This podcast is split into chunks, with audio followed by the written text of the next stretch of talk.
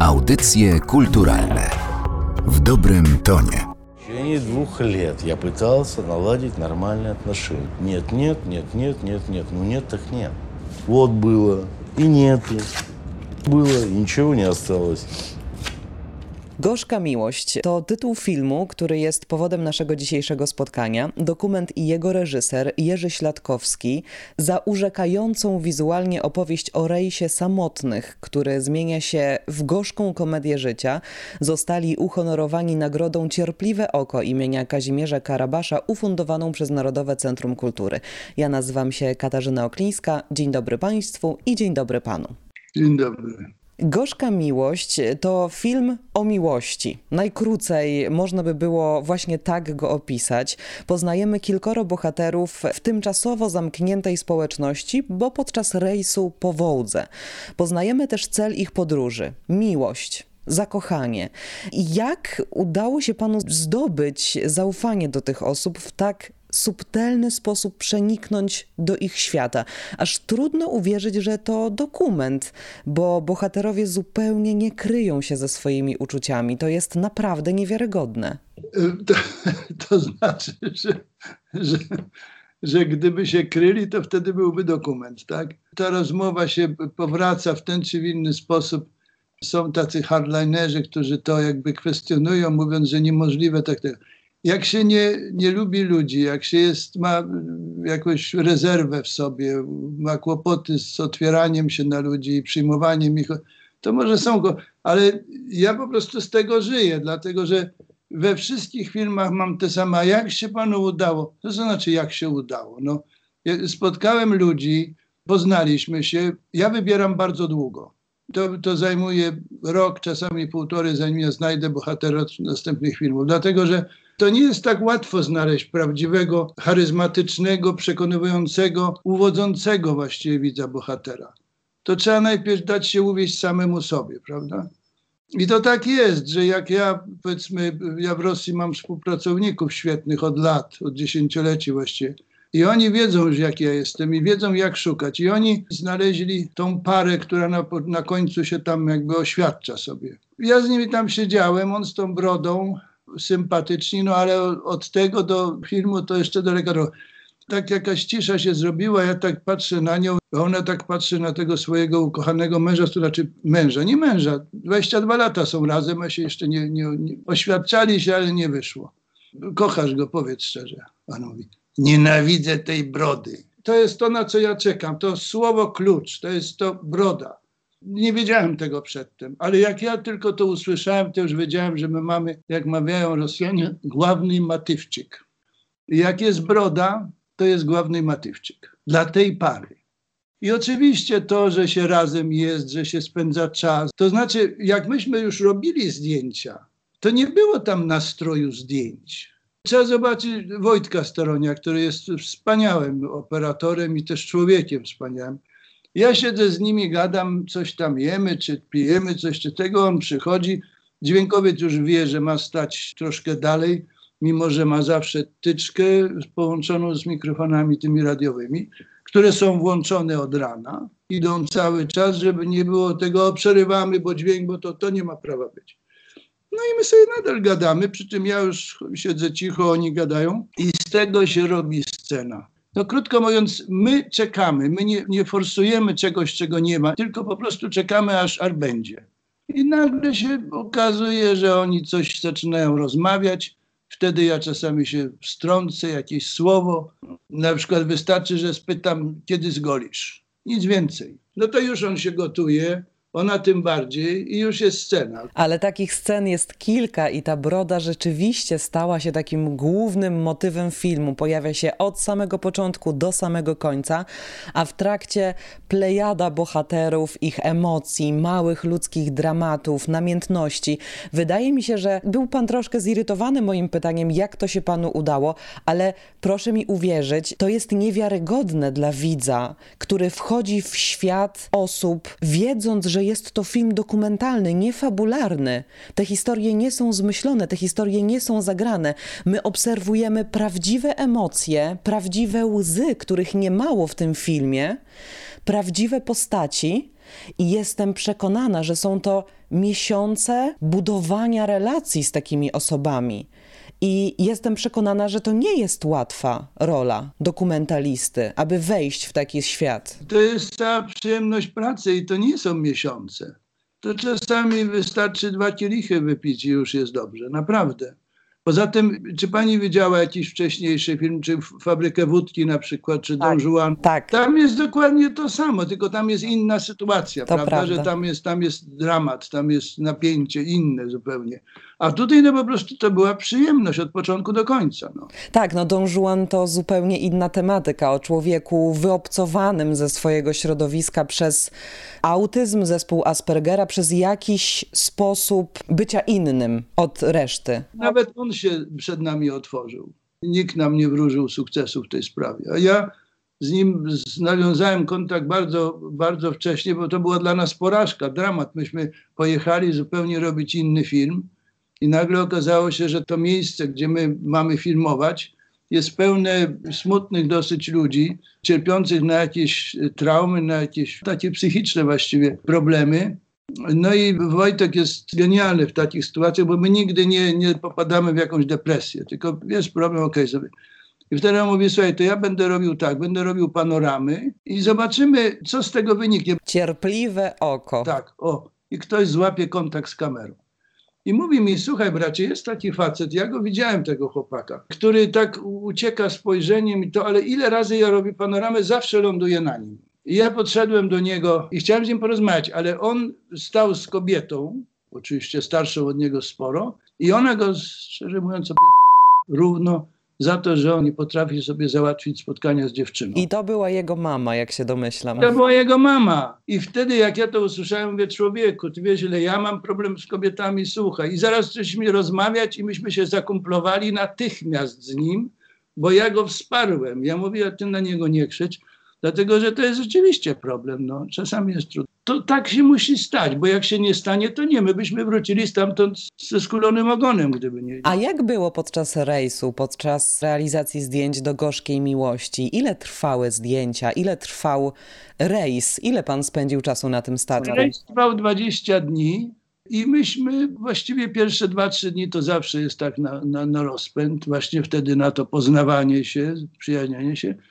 Ekipa bardzo fajna, wszyscy ich pokochali. Myśmy bardzo szybko jeszcze jednego tego pieśniarza poznaliśmy wcześniej podczas pierwszej wizyty i poznaliśmy jeszcze jedną tą panią, która potem tak z nim próbowała coś tam sobie jakby ułożyć.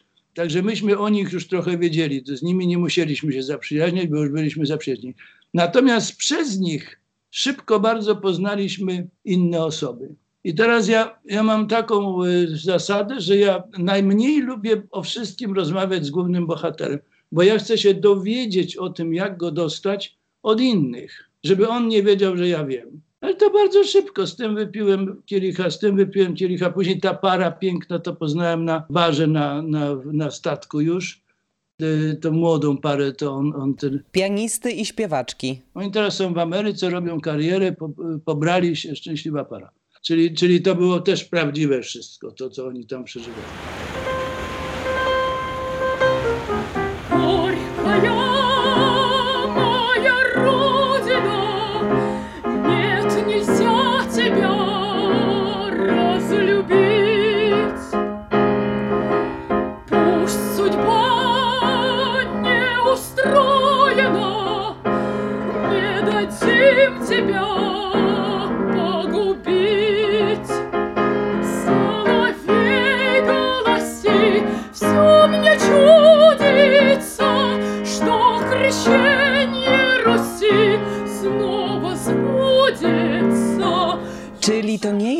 Tak, że w pracy dokumentalisty liczy się warsztat. To znaczy, przepraszam, liczy się warsztat, ale nie on jest najważniejszy.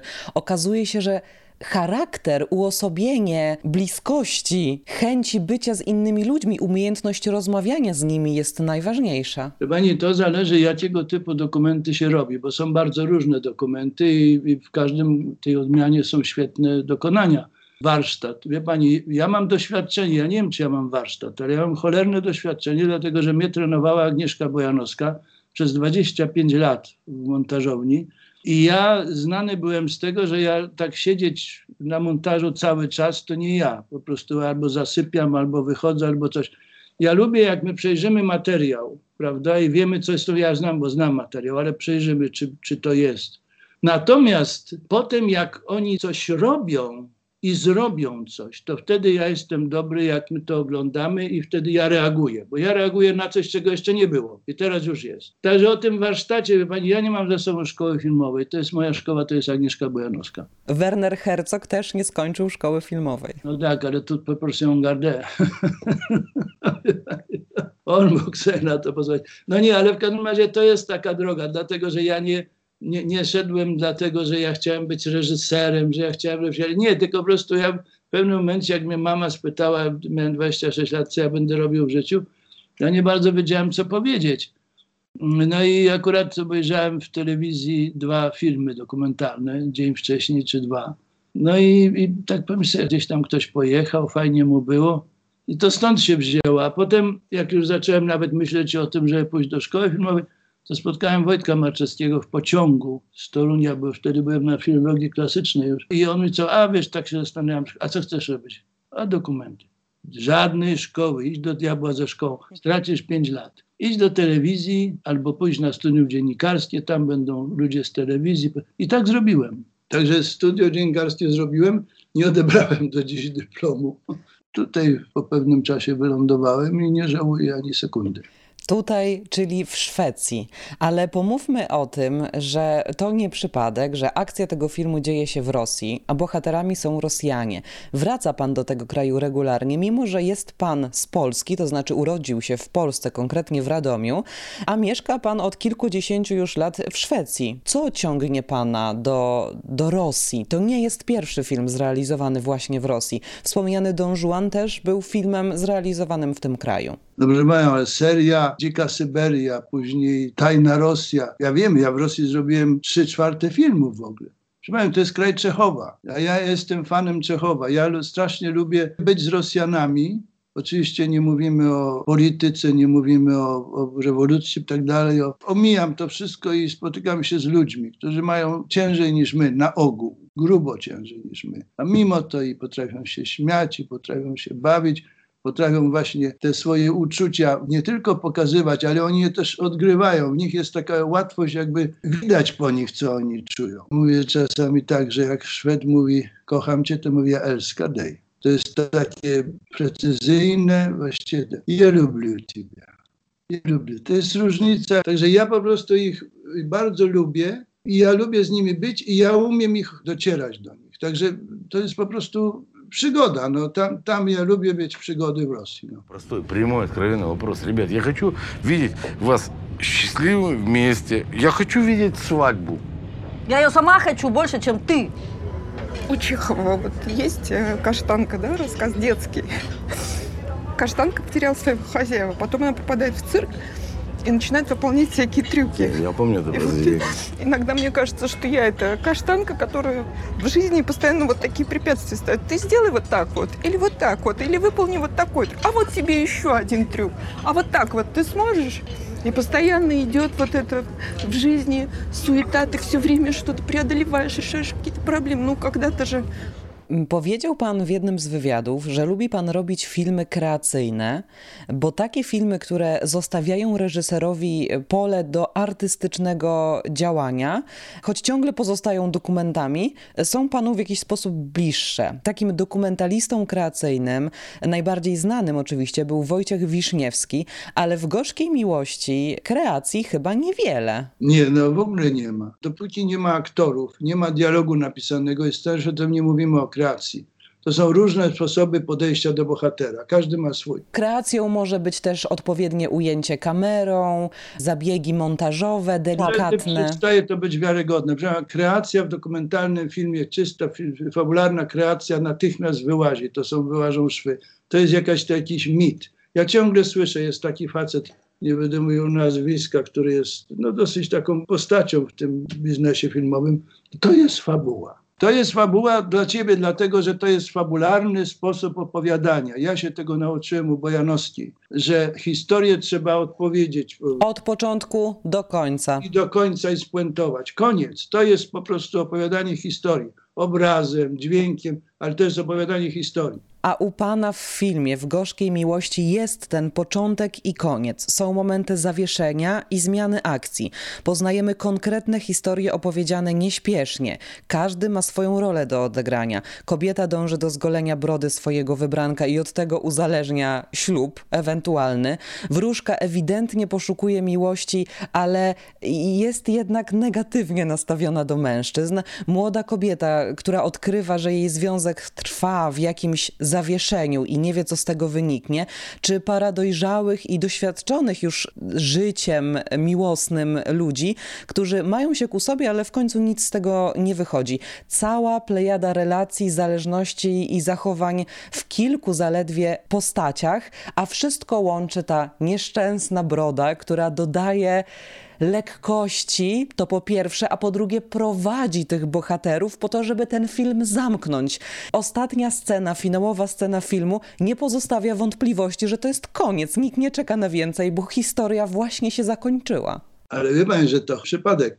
Dlatego, że oni coś tak marudzili, że, że on mówi, wiesz, ja muszę coś zrobić, coś muszę tego, z tą brodą będzie trzeba. I to wszystko, to wyszła ta historia z tym filmem. Ale myśmy się nie spodziewali tego, co się stało. Dlatego, że on tyle czasu miał na to, żeby to zrobić, że okej, okay, no znowu nie. Ale on coś mówi, wiesz co, ja tu chcę z nią pogadać. Mówi, chodźmy może gdzieś, siądźmy tego. I ja nie, nie, nie wyczułem sprawy, więc mówię, to siądźmy tu przy oknie. A Wojtek mówi, nie, nie, nie, wiesz co, tutaj ja myślę, że to chodźmy na zewnątrz. I tam też on znalazł to genialne zupełnie podejście do tego, że on tak stanął, że nam się wydawało, że ten pierścionek to wszystko jest nad, nad przepaścią, nad wodą. A tam był pokład niżej jeszcze. Naprawdę? Ach, rzeczywiście, gdy widziałam ten pierścionek, myślałam sobie, Boże, weźcie ten pierścionek z nad wody, bo on zaraz tam wpadnie. Rzeczywiście miałam takie uczucie. No ale to Wojtek jest. Dla mnie to jest taka frajda, dlatego że ja uważam, że ja niewiele zrobiłem, ale on jakby to, to bierze to, co ja mu zaproponowałem i idzie grubo dalej. No. Jest parę takich, w każdym filmie jest parę takich ujęć. Bardzo jest pan skromnym człowiekiem i skromnym reżyserem, ale ja uważam, że nagroda Cierpliwe Oko imienia Kazimierza Karabasza ufundowana przez Narodowe Centrum Kultury to nagroda zasłużona dla Gorzkiej Miłości. Chciałabym tutaj jeszcze dodać, że Gorzka Miłość egzekwo zdobyła tę nagrodę razem z filmem Odmienne stany świadomości w reżyserii Piotra Stasika, z którym rozmowa również ukaże się w audycjach kulturalnych. Tymczasem naszym dzisiejszym gościem był Jerzy Śladkowski, reżyser Gorzkiej Miłości, o której rozmawialiśmy. Panie Jerzy, bardzo dziękuję za to nasze dzisiejsze spotkanie. Ja dziękuję. Pozdrawiam Państwa i Panią. Упал, лежу в снегу, уснуть бы не берет. Замерзнуть бы, но снег не принимает. Ни с кем быть не могу. В моих ладонях лед. Хочу стряхнуть, но он никак не тает.